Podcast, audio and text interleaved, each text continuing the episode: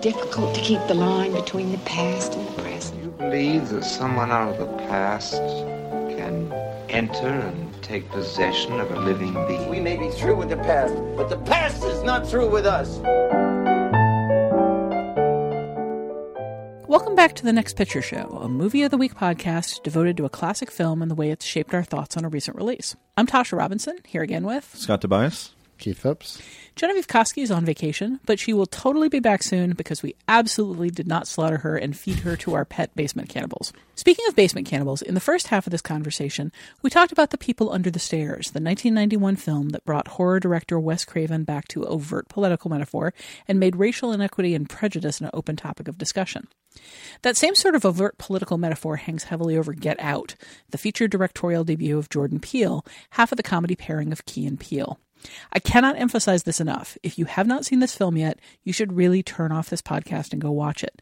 The best way to walk into this film is with no specifics about exactly how it addresses racial conflict or where the story is going.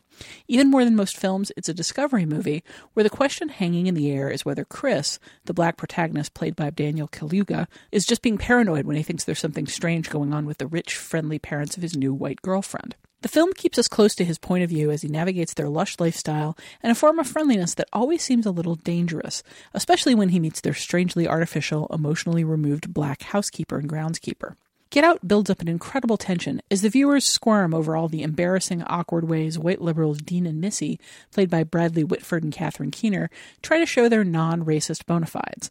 It's almost a relief when it turns into an actual full on horror movie instead of a film about social awkwardness. But then there's a lot more discomfort to navigate, including the directions the story seems to be going towards the end, and the way all Chris's racial fears turn out to be true. So, you guys coming up from the city? Yeah, we're just heading up for the weekend. Can I see your license, please? He wasn't driving. I didn't ask who was driving, I asked to see his ID. Call me Dean and you hug me, my man. So, how long has this been going on? This, this thing?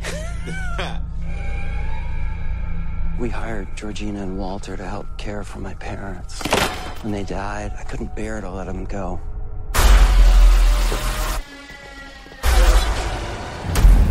Do you smoke in front of my daughter? I'm gonna quit. She'd take care of that for you. How? Hypnosis. I'm good, actually. You ready for this? I'm back in the beat. So look, I go do my research. Apparently, a whole bunch of brothers been missing in this suburb. But it's cool. Bro, how you not scared of this, man?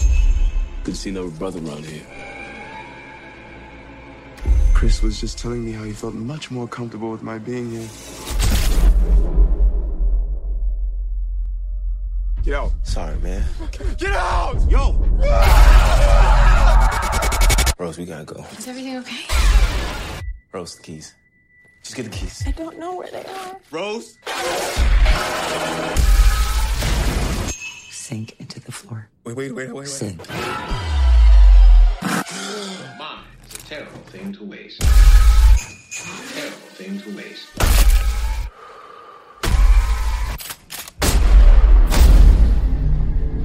There's too many white people, I get nervous. All right, guys, tell me that you loved Get Out as much as I did, or Get Out. I liked it a lot, uh, and but and I'm going to agree with you completely when you say that it was almost a relief when it turns into a full-on horror film instead of a film about social awkwardness. Because good lord, the first like what 30, 40 minutes of this film, I just I really just wanted to crawl under my seat. And I mean that in a, in a great way, but just oh boy, the shudder of, of recognition within myself uh, and also within you know, certain members of my family. Just the whole thing felt like just a shot that was aimed right in my head, and uh, I appreciated uh, the film greatly for that. I, I deserved the zinging. It's played in so many ways that it just feel taken from life from the really brilliantly executed encounter with the highway patrolman early on after they hit a deer to the specifics of the way all the white characters try to talk about race in a really enlightened way that just exposes their underlying racism and, and one after the other each one a little more uncomfortable than the last. That that party scene is, is amazing and rough. The thing that really just killed me was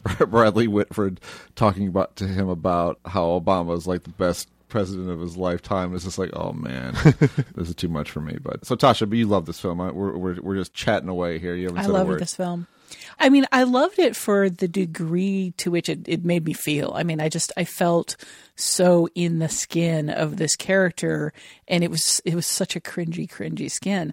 I guess, I, like listening to you talk about it, I, I realize, uh, I guess well, the penny hadn't fully dropped for me. But the reason it's a relief when it becomes a flat out horror film is suddenly there's action that can be taken.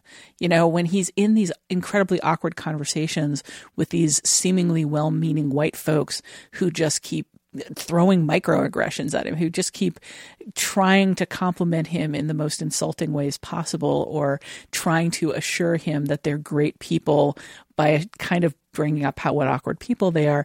There's really nothing he can do except smile awkwardly and he is he's an awkward smiler i mean he spends so much of this movie kind of trying to gently defer people go along with whatever they want agree with them he's a very passive character which jordan peele has said is a very very deliberate thing Yeah, Kalu is so good too because he's such an expressive actor without saying that much. You get the feeling this is someone who's really learned the value of. I could say something here, but it's not going to get me anything except more awkwardness. So I'm just gonna gonna smile and go along. Not not because I don't know any better. It's just you know what is to be gained by pushing this uh, this exchange any further. And there are a bunch of different layers to that. I mean, when he pulls that move, when the white patrolman asks him for his ID, he's doing it because we're living in a country and he's currently traveling in an area where he doesn't want to be seen as an aggressor mm-hmm. against a policeman who could shoot him. When he pulls the same thing with his girlfriend's parents, it's because he wants to maintain the, his relationship with her, and it just becomes kind of another layer on top of the discomfort that we all can potentially feel around the parents of like a new girlfriend, a new boyfriend, somebody, people that we sort of feel like we have to impress, but might really want to get away from. And this really feels to me like the first true Obama horror film. I mean, we talked about uh, the people under the stairs reflecting the Reagan era.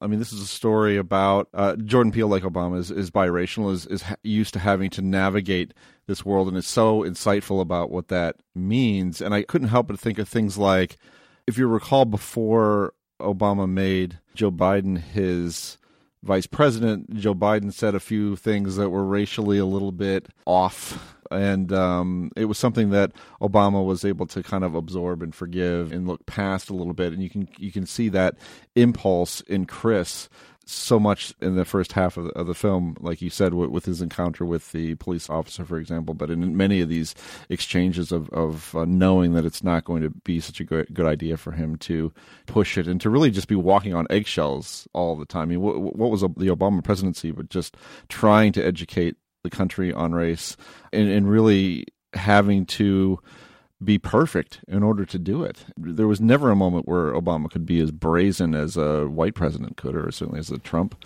It's almost like you need some kind of anger translator to convey this.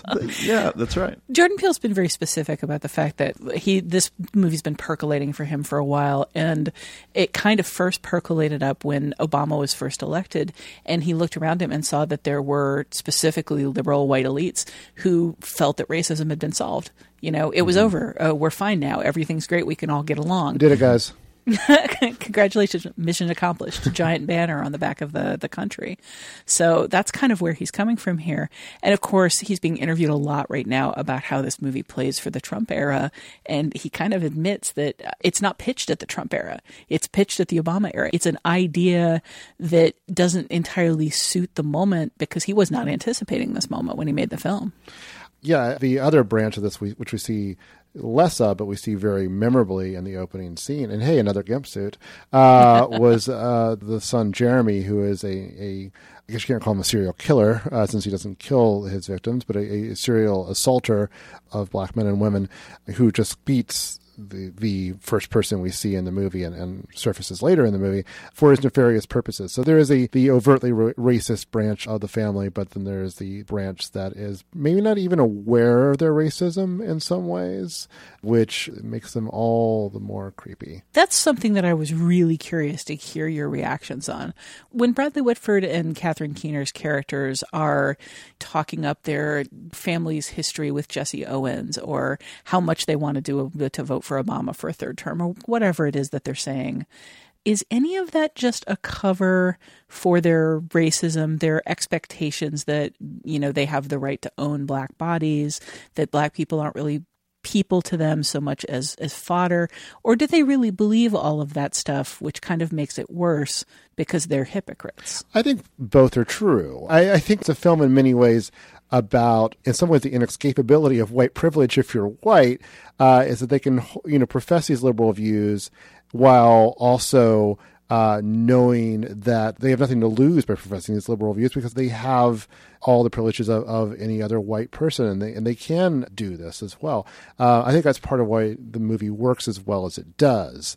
I also like that it's uncompromising and, and that it really would have been easy to throw in a white buddy uh, for Chris Yeah. to sort of defuse the situation and say they're not all like that, you know. And I don't really feel that the movie is professing that, but it doesn't give itself an easy out either. And I think that's uh, a very daring move. Yeah, I mean, I think you're right in that they do have that level of, of comfort where they can profess liberal beliefs, but not really have a lot personally at stake in the Mhm. way things kind of go, which is maybe something else we're going to learn in the Trump era. Yeah, when you talk about how daring it is, I just I admire Peele so much for not not caviling on these points, not compromising, not trying to like back down and, and stick a not all white people in there. I mean, this is a pretty uncompromising film where all of the white characters are basically irredeemably evil. And he he uses that to amazing effect. And i love the fact that he doesn't compromise that and try to get in a but we can all get along kind Sure. of message to it. I mean I, I think that makes it just so much more interesting and effective a statement. I also liked how there's some fairly hoary devices in this that are made effective. Like the whole hypnotism thing is sort of a, a you know a horror staple going back to the 1930s, but the way it's filmed is really quite effective. The whole way he visualizes the sunken place, that the sort of the hypnotized state that Chris sinks into, it was really quite unsettling. It reminded me of Phantasm, Yeah. uh, where where all of a sudden you just have these these surreal visuals out of what's been a very recognizably real world grounded film. Though there are, though I will say there is just one really bad plot device, in Which it, is? which is the the box of pictures, so we can find out what happened to all of the other uh, black men that she's brought. I mean, come on, like the the door is like o- open. It's just like we need. It was such a con- screenwriter's convenience. Like we need this information out there. Let us provide an actual literal door to get to that information. And it did, it did get your favorite thing also. It's like, oh yeah, cell phone, cell reception is really bad out here. We can get one of those in there yeah, as well. I like how it's though though just at least for much of the film they're d- deliberately keeping the phone from being charged, Right. Which is clever. yeah well yeah i mean i don't remember a cell reception as bad No, I, I was referring to that. It just sort of like that. The unplugged the, thing. The, the general horror films have to figure out a way that they're Sure. Yeah, but I feel like this is the like the unplugged thing is especially clever because they foreground it so often. It's not a Mm-hmm. it's not a throwaway thing at the beginning of the movie where they're like, "Oh, cell reception is bad." They make him really uncomfortable with it. And it's one of so many tiny little things that's like how much can you vociferously object to the fact that your phone got unplugged? You will look like an asshole if you make too much of a deal out of it, but it really is a problem. You know, somebody's touching his property, somebody is controlling his access to the world, somebody is, you know, threatening the only communication that he has with somebody that he trusts that cares about him, and it becomes more and more of a like a feeling of aggression tied to what is like such a small thing. I one of the things I loved most about this movie is that for me it just it feels so tight. There are so many little tiny things that when they initially happened I was like, "Oh, that's that's interesting, that's neat." And then it pays off and I sort of responded with, you know, okay, there's the payoff. And then it came up again like in a smarter way. It's a really well built script over time. And for me, the biggest example of that is they hit the deer. There's the business with the, the cop. You think that the business with the cop is going to pay off with the cop being the person who shows up in the car at the end Mhm. and it's going to go in a Night of the Living Dead direction. But the part with the deer is there to remind him of how his mother died. The part with his mother dying is there to establish that nervous habit he has of, of clawing at chairs. The nervous habit he has of clawing at chairs is what leads to his rescue. But the fact that his mother died from being hit by a car also leads him to take his grandmother, the grandmother, into the car, which endangers him. It's just this spider web of thought through connections. Mm-hmm. So many horror films are just this like A, B, C, D kind of checklist of thing happens, thing happens, thing happens. Here, we keep coming around in a circle back to points that we've already established, and it makes him feel like a real character living in a real world. And, and as you pointed out after after the screening too, is that in exchange with the cop takes on new meaning when you realize that Allison Williams' character is, is running interference for reasons beyond trying to protect her boyfriend. She's he won't be on the police record that way as Mhm. well. That's uh, and that's your brilliant observation, not mine. But but yeah, that's another way. It's yeah, it is very clever. This is not a lazily constructed film. By my brilliant observation, we should point out that is my husband's brilliant Right. observation. He's actually in the room producing the podcast, and so he might just turn down my mic to nothing if I let him, if I let you get away with giving me the credit for Yeah, that. Bob, Bob's doing a great job. He's doing a good job. oh man, cell phone reception is really bad in this studio for some reason. Um, I will say um, I need to note a couple of things because I really, I mean, I, I like the film a lot, stem to stern or whatever. But the beginning of the movie, that first forty minutes, is what I like the most. Before we find out it's the Stepford Wives, basically, the opening sequence is so smart. I mean, you really just know you're in great hands with that because conceptually it's wonderful. It's like, oh, I, I'm in the wrong neighborhood, and that that's a scene that we've seen played in racially reversed way a thousand times, and just Mhm. to have that, it, you just have to do just this one little twist, and it just makes it play, and it's very stylish too. It really kind of establishes mood really well and gives you a sense that Jordan Peele knows what he's doing behind the camera as well. That it's not just you can always count on Key and Peele to come up with you know brilliant conceits. I mean, they did that over and over again in the sketch comedy show, but it is. I think, especially for a first time filmmaker, uh, pretty confidently directed. The other thing I like too about the film is how this situation is signaled to be a very, very bad one for Chris immediately. Just the fact that she hasn't told her parents that she has a black boyfriend and that he's going on this trip and he's nervous about it and his friend's like, "Oh my god, this is terrible." I think it's just again, it's a film that's so full of insight. It almost doesn't need to be a horror film. I'm, I'm perfectly happy that it is, but um, if it based on anything, it's based on satire. Here's the thing. I think anybody who listened to the first half of this podcast and uh, like listened to us uh, hand wringing about Trump is perhaps aware that we are the liberal white elites that are being skewered in this movie. that we all kind of self-identify that way, and part of being a liberal white elite, I think, is coming with a certain amount uh, of white guilt, of racial guilt. So I think we're particularly primed to watch this movie and go, "Oh God, I, is that me? That might be me." Oh God, is that what it feels like to be faced with me and to like cringe along with Chris and identify with him really, really closely? And one of the things I found myself wondering throughout this film is black viewers are going to experience this differently. White viewers who don't have white liberal guilt are going to experience this very differently. People who are racist are going to experience this film extremely differently. And the the special snowflakes who are out there right now, knee jerk reacting to anything liberal they see in the world and screaming at it as some sort of like bastion of how dare people have feelings, are probably not going to see this movie, but if they are, they're going to walk out five minutes into it. I just, I find myself incredibly curious how people, and this is the problem with being in a room with a bunch of like educated white people from roughly similar backgrounds. I really want to know how a lot of other people are seeing this film. You see with the crowd though, it played really well when we saw it. Like I, you could just feel the crowd.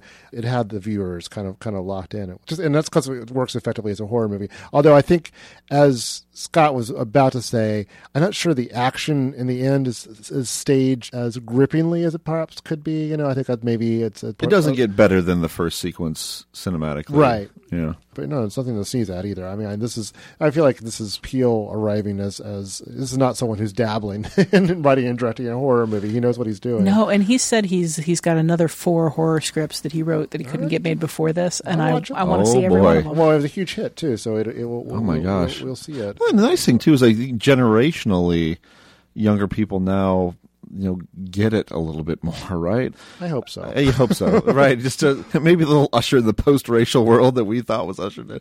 I we didn't think that really, but uh, but you, you know what I'm saying? Like just uh, and for paving the way for that, you're welcome. You're welcome. yeah. Oh my gosh. God. And the- one Thank you, thing, I, liberal one thing I have to kind of bring it back to in terms of uh, it being a, an Obama movie was as much as Peele was talking about white liberals feeling like racism was solved by Barack Obama's election, I think we all can remember feeling extraordinarily crestfallen by election night when Trump won and finding it just inconceivable that this is what the country is. And you saw a lot of people of color say, yeah, this is not surprising to me in the same way it is is to you. Um, this is not disillusioning. This is the way it is. And, uh, you know, this, this is a film, that, the type of film that really, I think, understands that intrinsically. Yeah, I mean, it's certainly a film that's just that's very deeply entrenched in in the black experience of the world. Like so much of Key and Peele's comedy, it takes the black experience as a language, and I feel like to some degree it helps you learn to speak that language over the course of that first forty minutes or so. And I mean, that in and of itself is uh, it's like a great service. Before we move on, I think we we have to take a moment to call out the character of Rod, played by Lil Rel Howery, who functions as a sort of lifeline and comedy relief throughout the first half or so of the movie.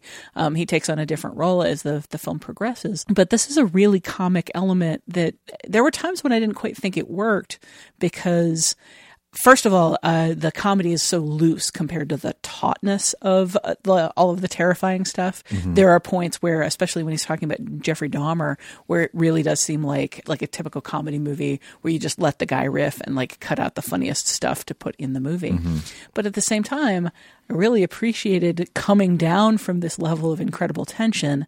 And I appreciated Chris kind of having this like outside voice that he could speak to who did understand his language, who was part of his culture, who he could reach out to and say, Am I crazy?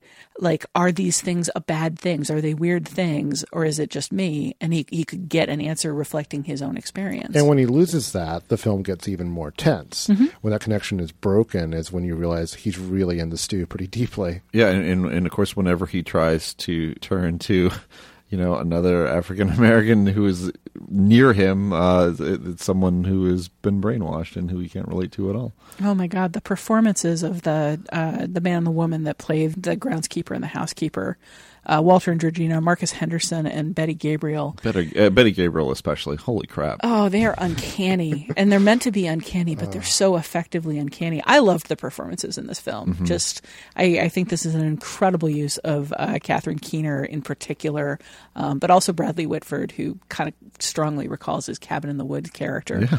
We've already talked about Daniel Kaluuya's role, and uh, I enjoyed Allison Williams a lot too. I spent the whole movie wondering which side she was on, and being confident that the movie could take it in either direction. It would be a comfortable surprise. I just, I really like this movie, guys. Yep, me too. Well, we'll be right back after this break to talk more about Get Out and about the people under the stairs and how those two films relate to each other.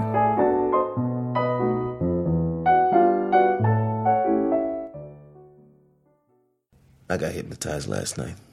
Nigga, get the fuck out of here. Yo, yo, yo, yeah, yeah, to quit smoking, but it's Rose's mom's a psychiatrist, so.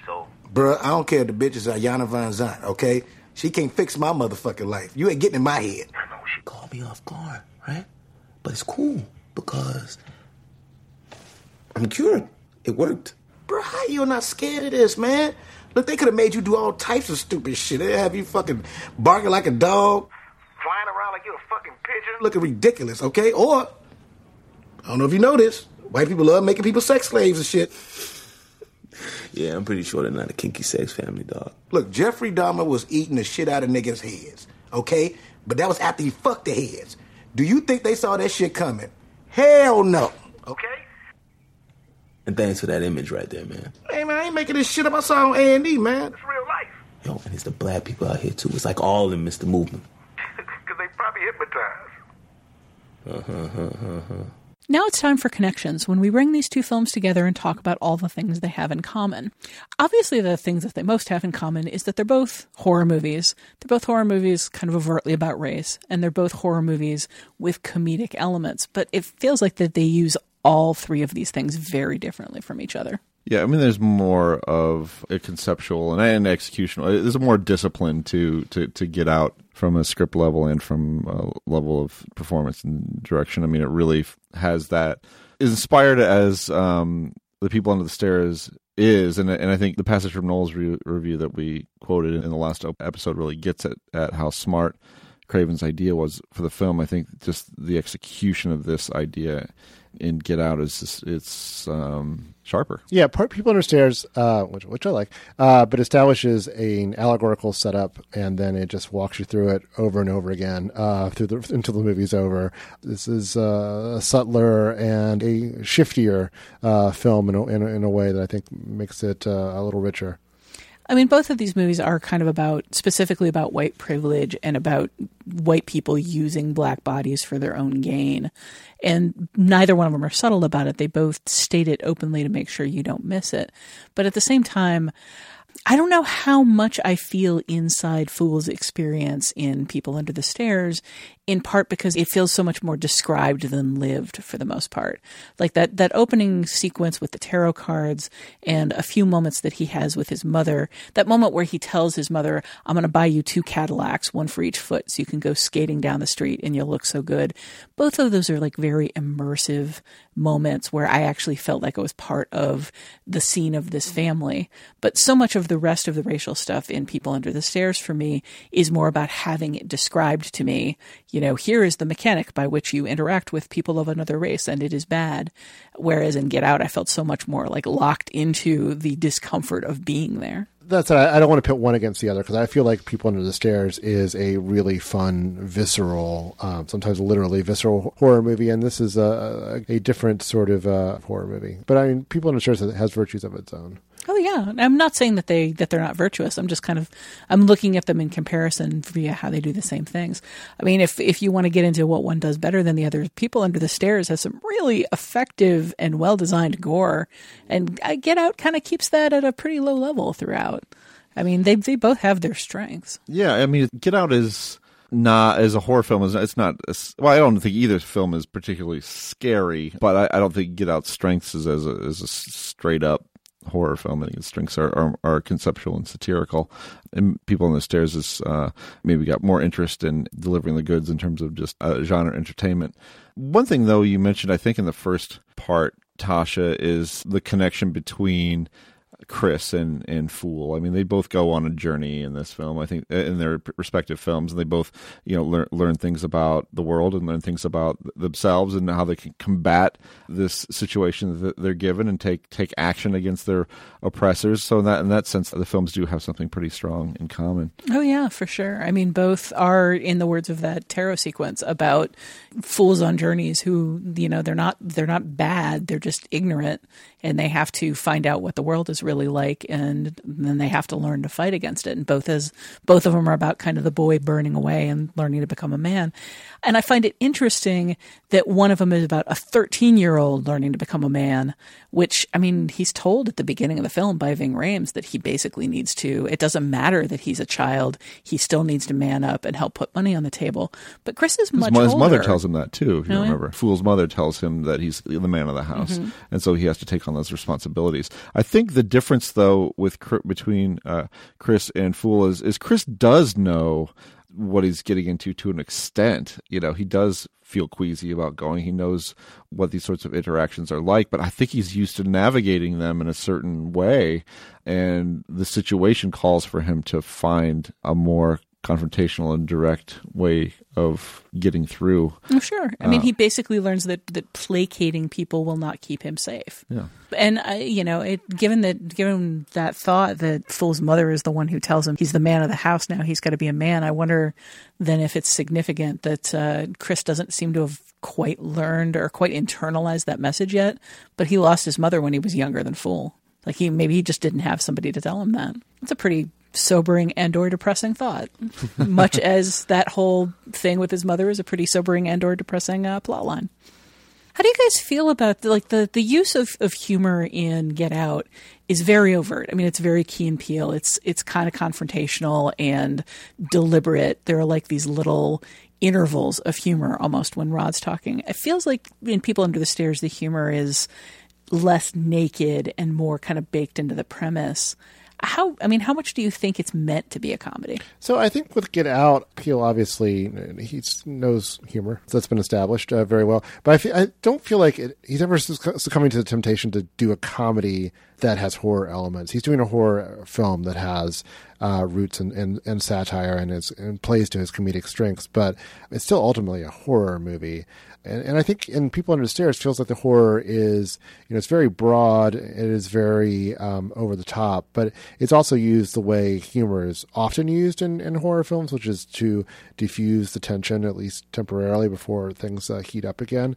You know, I, th- I think with Get Out, it's, it's a little bit a little bit more of a hybrid where they're woven together a little more tightly. Hmm. I kind of wanted to piggyback off a point that you made too about uh, Rod and about certain points of the film where improvisation and riffing makes it seem like a different kind of comedy. Because the thing I really like about satire is that you really do have to be directed toward the conceit. The the writing has to be directed towards that conceit. The humor has to be directed towards that conceit.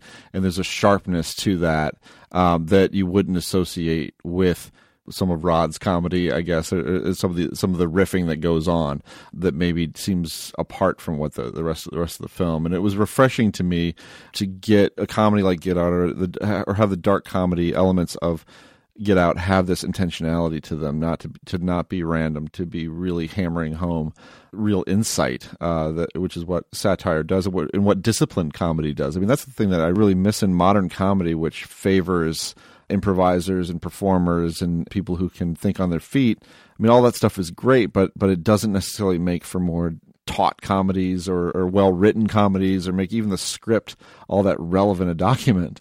Uh, whereas the script uh, and Get Out is exceptional and extremely important and something I think that the film by and large adheres to uh, as it would a, a drama. One of my many favorite things about Get Out is just a sense that the the script has been worked over so intelligently that everything is intentional. And there were just there were so many little moments where i came out of the film at, at the end thinking I missed the intentionality of that because it it didn't come up until later. But things like when Bradley Whitford uh, says that the basement is closed off because they've got a problem with black mold, and it comes in the middle of this whole conversation about Jesse Owens and, you know, the strength of black athletes.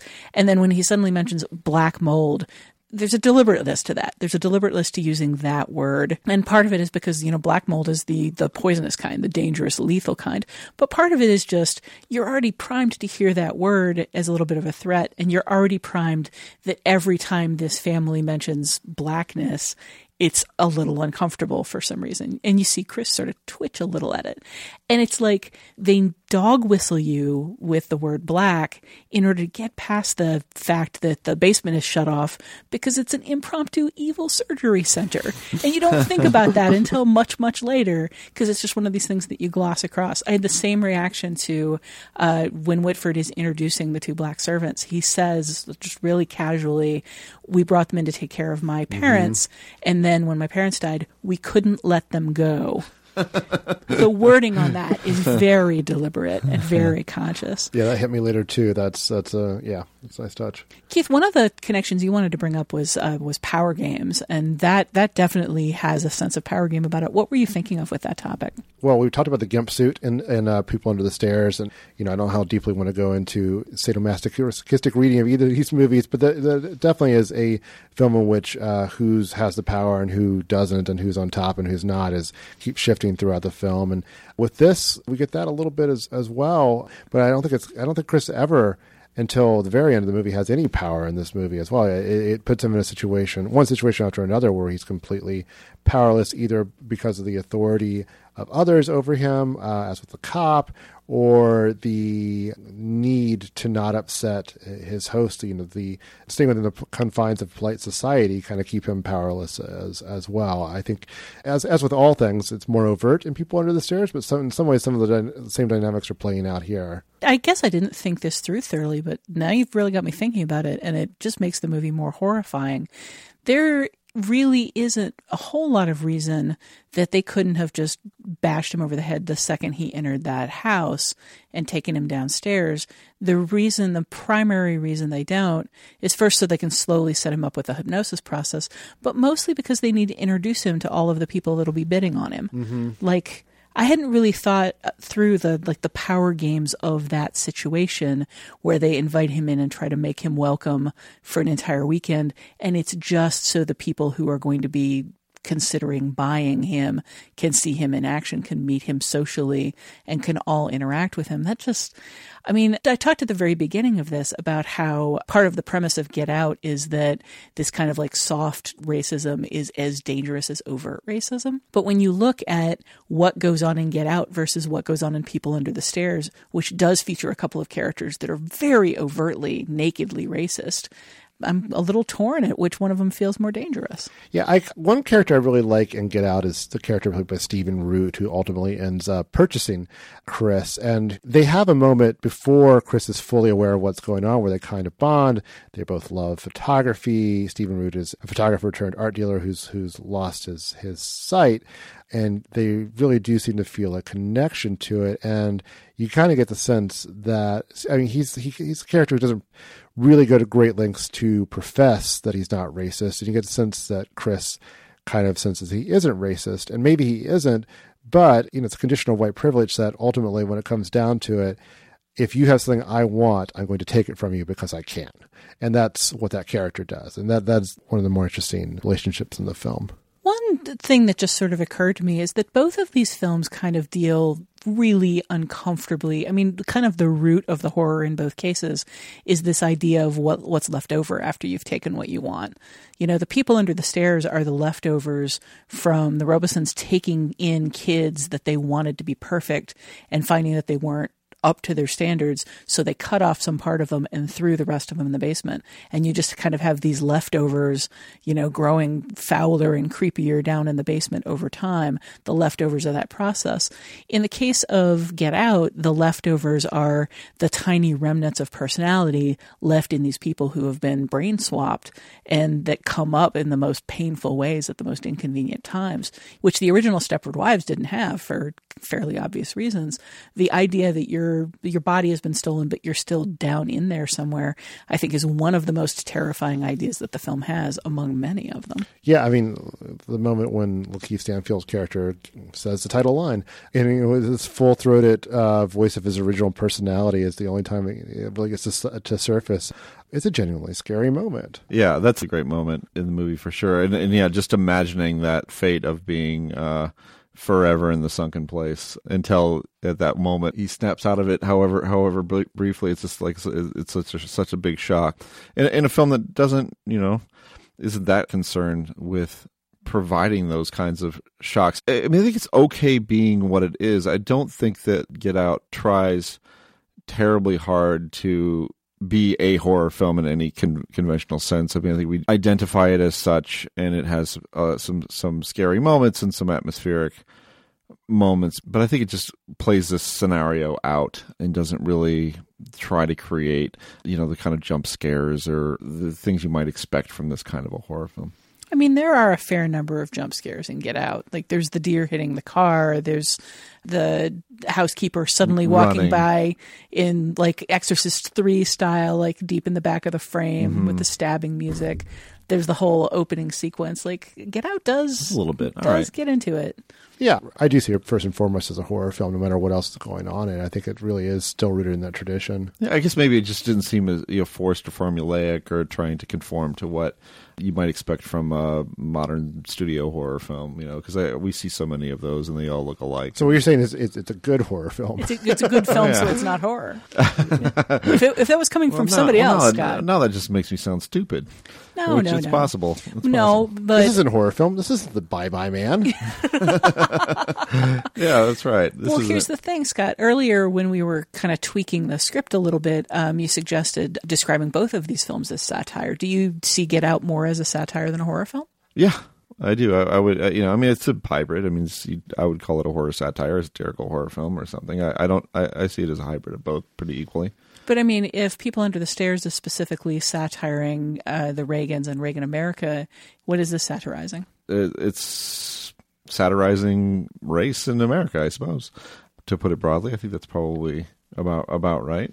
Uh, and in church, you know, certainly for the uh, first half, especially, you know, satirizing a very specific type of, of you know white liberal elite and uh, i mean that's a really interesting target it's a Buñuelian impulse to Mhm. to Mm. to satirize this type of family right i mean a bourgeois family. I mean i think this is a movie that Buñuel would have appreciated. It has that kind of a super strong conceit and it goes after people who would actually be the audience for the movie sometimes right Oh, that's fascinating. I I see so many touchstones in Get Out. I mean, obviously there's the Stepford Wives. There's uh, the original Wicker Man. You know, somebody lured into uh, a conspiracy and trying to figure out what the conspiracy is. Uh, You know, there are a bunch of like horror films, and People Under the Stairs feels like a touchstone.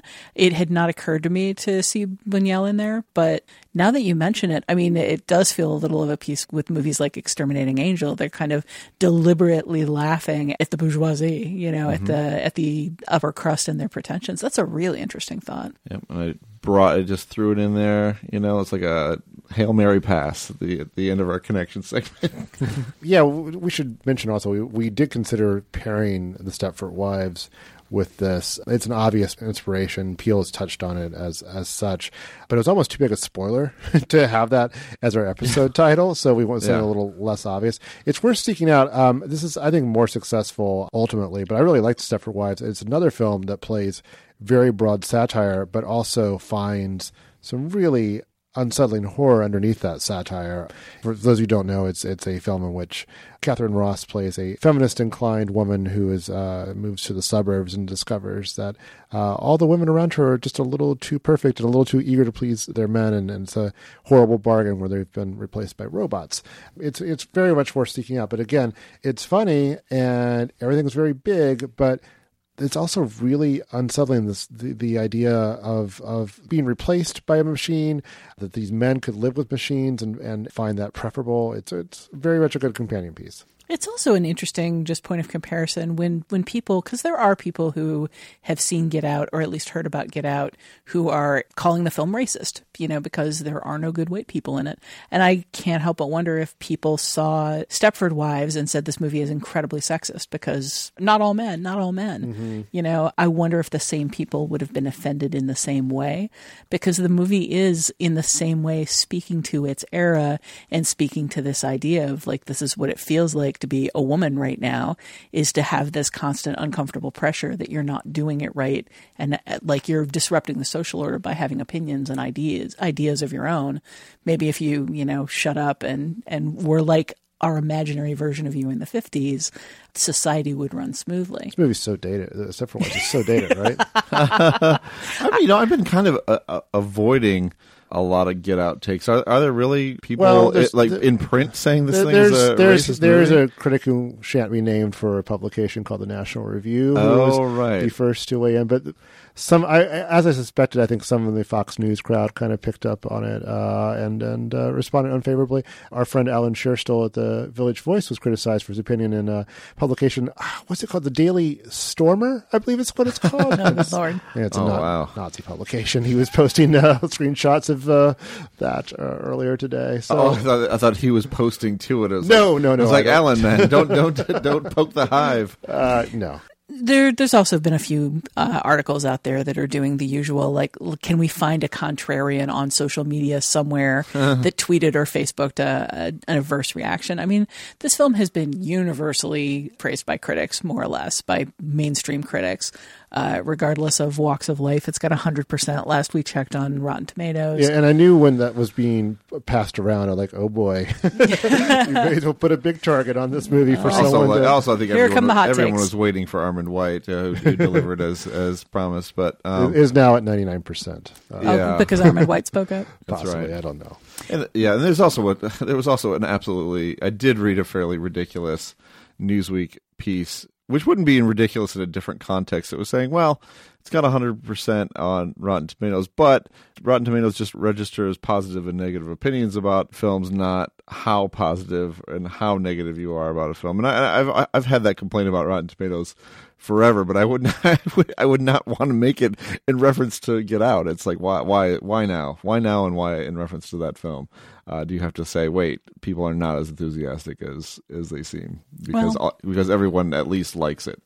Maybe it's because of some sort of you know deep seated buried racism and the liberal liberal white elites that have taken over everything. Could, yeah, it couldn't be that. Uh, oh, you're right. It couldn't be that. Let's just self congratulate us. We we Yeah, fixed we did a- racism, did a guys. great job. We're pretty cool. As white people, we're pretty cool. But this movie's cooler. Uh, you can find The People Under the Stairs on DVD and Blu ray. You can find it streaming for rental on the usual services. Uh, meanwhile, Get Out is doing tremendously well in theaters and will hopefully be there for a while to come. We'll be right back with our usual recommendation segment Your Next Picture Show.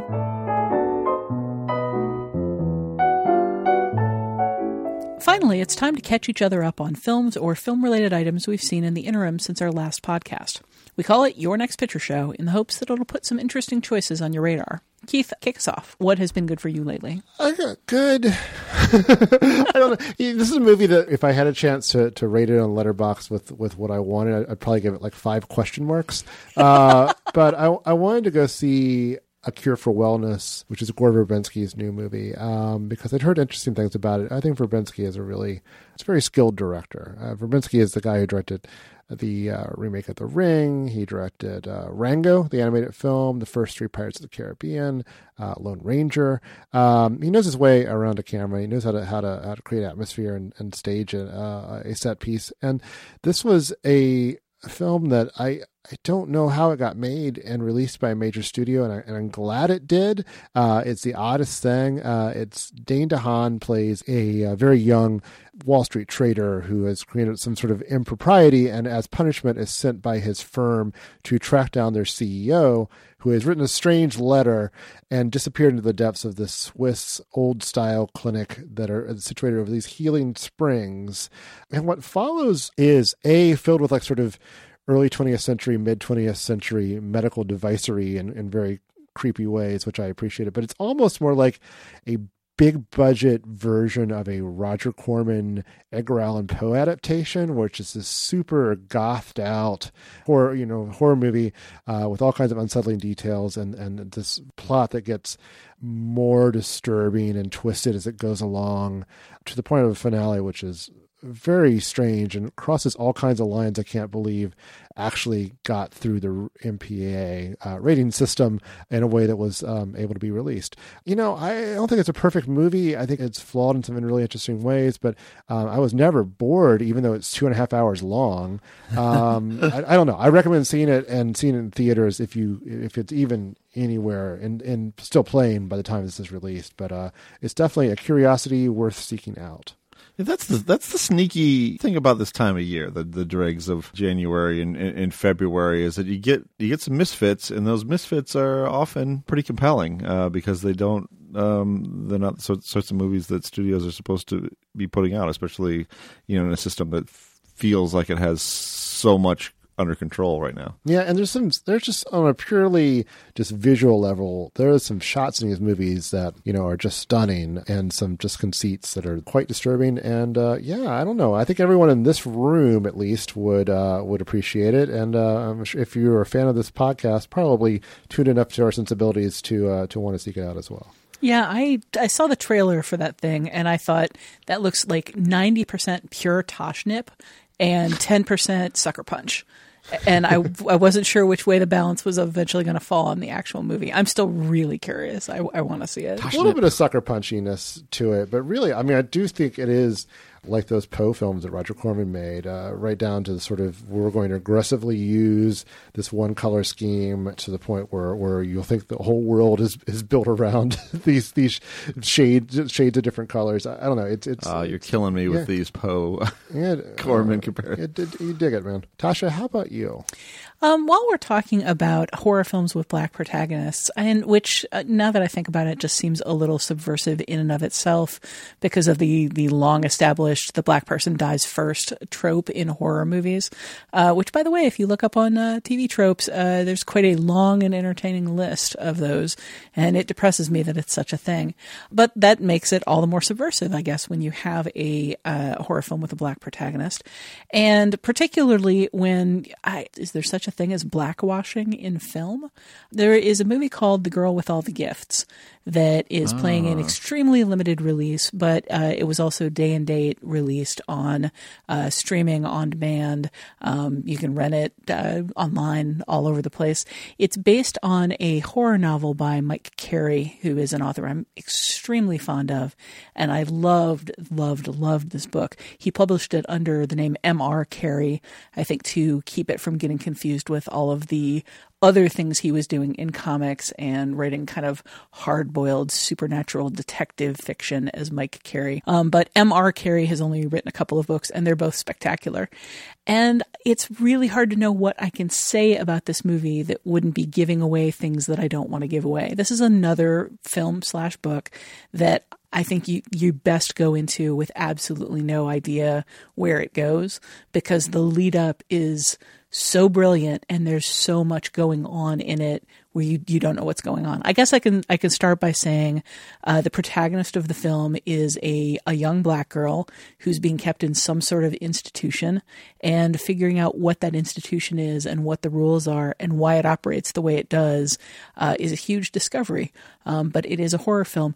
In the book, the main character was white, and uh, the teacher that is the only person in her life and in the institution who cares about her on a human level is black. The makers of the film decided to swap those two characters. Um, so the protagonist is played by a little girl named Sennia Nanua, and she is just she's spectacular. She's just she's such a bright spot. It films with child protagonists can be very difficult uh, if they're not pitched right. She did give such an amazing performance in a in a pretty demanding role, and the people around her make a very convincing uh, small cast of characters for a, a horror survival situation. So. I honestly, if you like horror, um, and if you think certain horror genres have been played out, but you're still open to them, I would strongly recommend not watching a trailer and just sitting down to this movie. Yeah, I, did you did you write about this movie? I don't believe I did. I think I talked about it a little. I saw it at TIFF, and then I came back and talked a little bit about it. But uh, you know, it's it's just now available for uh, broad release. Yeah, I, I wrote about it, and, and much as you said, I, I said you were probably better off not knowing too much about this movie going into it. And then I realized I had to write the rest of my review. So I had to mm-hmm. reveal a little bit. So I'll just say that it does participate in a very familiar genre. I feel like the middle of this movie is just a, doesn't really show me anything in that genre I haven't seen before. But the bookends of this are really sharp. This is a I like this movie a lot, and and uh, the cast beyond the lead is Glenn Close and Paddy Considine and, and Gemma Arterton. So there's no there's no there's no scrubs in this movie. That's a very well cast movie. I like this movie a lot. I'm glad you. This was my second pick, and so I'm glad uh, you mentioned it. Absolutely, Scott. What do you have for us? This is one of my favorite times of the year. Not not only because you get quirky little films you don't expect, like Get Out and perhaps A Cure for Wellness, but also I can just do whatever I want. you know, I'm not catching up with end of the year films like a, in a mad scramble uh, like I am every year. There's not a whole lot of essential things to see in theaters, and so uh, this is going to be another edition of Scott's Adventures on Filmstruck. um, I've been turning once again to Filmstruck in my free time, specifically a series of film noir and westerns uh, directed by Anthony Mann and photographed by John Alton. Uh, if you ever saw the documentary Visions of Light, you'll probably remember that Alton was heavily featured as a paragon of noir style, uh, where most studios at the time were doing uh, uh, a lot of lighting from the ceiling. Alton was setting up his lights on the floor and working very quickly and working hard to hide information as much as he, he was in revealing information. Uh, I've seen three of the films so far. Uh, T-Men, which is about Treasury agents working to bust counterfeiters. Uh, Raw Deal, which is about an inmate who's broken out of prison for nefarious reasons. And He Walked by Night, which is about a killer on the streets of Los Angeles and is a big influence on Dragnet. Um, all of them are quite good, especially Raw Deal, uh, which has a really unusual love triangle at the center of it. But the star attraction for me is uh, Alton's images, uh, which are graphically stunning and consistently imaginative. There's a sequence at the end of He Walked by Night in, in the drain tunnels of L.A. that that, that not only predates the Third Man, but I think uh, truly rivals its beauty. So uh, if you really like film noir style and and, and black and white and hard shadows and graphically in- interesting images. I mean, for that alone, these films are, are worth seeing. Quite apart from their their content, which is also. I think compelling, especially raw, raw deal. I mean, just in terms of actually er, both parts of the film working really well. A raw raw deal is just a truly great noir. So I'd recommend that. And then there are a couple other films that are that um, are both westerns that uh, that are also included in this kind of five film package uh, uh, that they have up on Filmstruck now. Anthony Mann, John Alton. Fantastic. Keith, are you familiar at all? I'm familiar with Anthony Mann, uh, but I've not seen those movies. And I've actually had them on my list of things to see for a long time, and I have a Filmstruck subscription. They're Now- nice and short too. That's the nice thing. It's just like Yeah. boom, I can watch it. Like Raw Deal, I think is an hour and twenty. That's minutes. just it. That, that's perfect. Then I'm looking for, for short is good. Short is Mhm. good. Yeah. It's- uh, I'm glad. I'm glad to hear that. That, that makes me uh, more inclined to Exactly. seek them out soon. Exactly. We'll watch them soon because as we're recording this, we're just about to be out of February, and uh, by the time this airs, we'll be into March, and you'll be running shorter and shorter of time as uh, more and more actual films that we're all supposed to see come out. But in the meantime, thanks for those recommendation guys. Uh, I'm sure they will be particularly meaningful to people who are wading through the gigantic sea of content that is Filmstruck and looking for a little direction. Seriously, yeah, it's a, it's an embarrassment of riches. And that's it for this week's edition of the Next Picture Show. Our next episodes come out March 21 and 23. Uh, Scott, what do we have lined up? Well, with Kong Skull Island stampeding into theaters, we want to go all the way back to its origins, not only of King Kong, uh, but of big screen spectacle itself, with a 1933 production with Fay Wray and a giant gorilla. Uh, the film remains a standard bearer that many other films have revisited since, from the 1976 Dino De Laurentiis production with Jeff Bridges and Jessica Lange to the three-hour Peter Jackson version from 2005. Uh, perhaps every era gets the King Kong it deserves, but we thought it would be a good time to reflect on what the 1933 Kong and what the 2017 Kong say about their respective eras. In the meantime, we'd love to hear your feedback on this week's discussion of The People Under the Stairs and Get Out, and anything else film related. We want to include your thoughts on future episodes of the show. You can leave a short voicemail at 773 234 9730 or email us at comments at nextpictureshow.net. Finally, before we close out this week's episode, where can we find everyone these days? Scott. Um, well, you can find me at so many different places. You can find me at the uh, New York Times. You can find me at Washington Post, NPR, Vulture, Variety, Uproxx, uh, Guardian, other places like that. I'm also the editor in chief of Oscilloscope's Musings blog, and I'm on Twitter at at Scott underscore Tobias. Uh, I made a nice cameo appearance at uh, uh, Musings uh, You a did. few weeks ago. Thanks, you, Scott. Uh, but mostly I'm at uproxx.com where I'm serve as editorial director of film and television. Uh, You can find me at TheVerge.com writing about uh, film and TV, occasionally books, although more and more I'm doing behind the scenes editorial stuff and enjoying that. Um, you can also find me on Twitter at Tasha Robinson. You can stay updated on the Next Picture Show via Twitter at Next Picture Pod and via Facebook at facebook.com slash Next Picture Show. If you have not already rated us on iTunes, please consider subscribing there and giving us some kind of rating or review because every thumbs up you give us helps us find new listeners and keep the show going. Thanks to Colin, the Animal Griffith, for his assistance in producing the show, and thanks to Delmark Records for providing recording space at their home base of Riverside Studios. The Next Picture Show is proud to be part of the Film Spotting family of podcasts and the Panoply Network. Please tune in next time.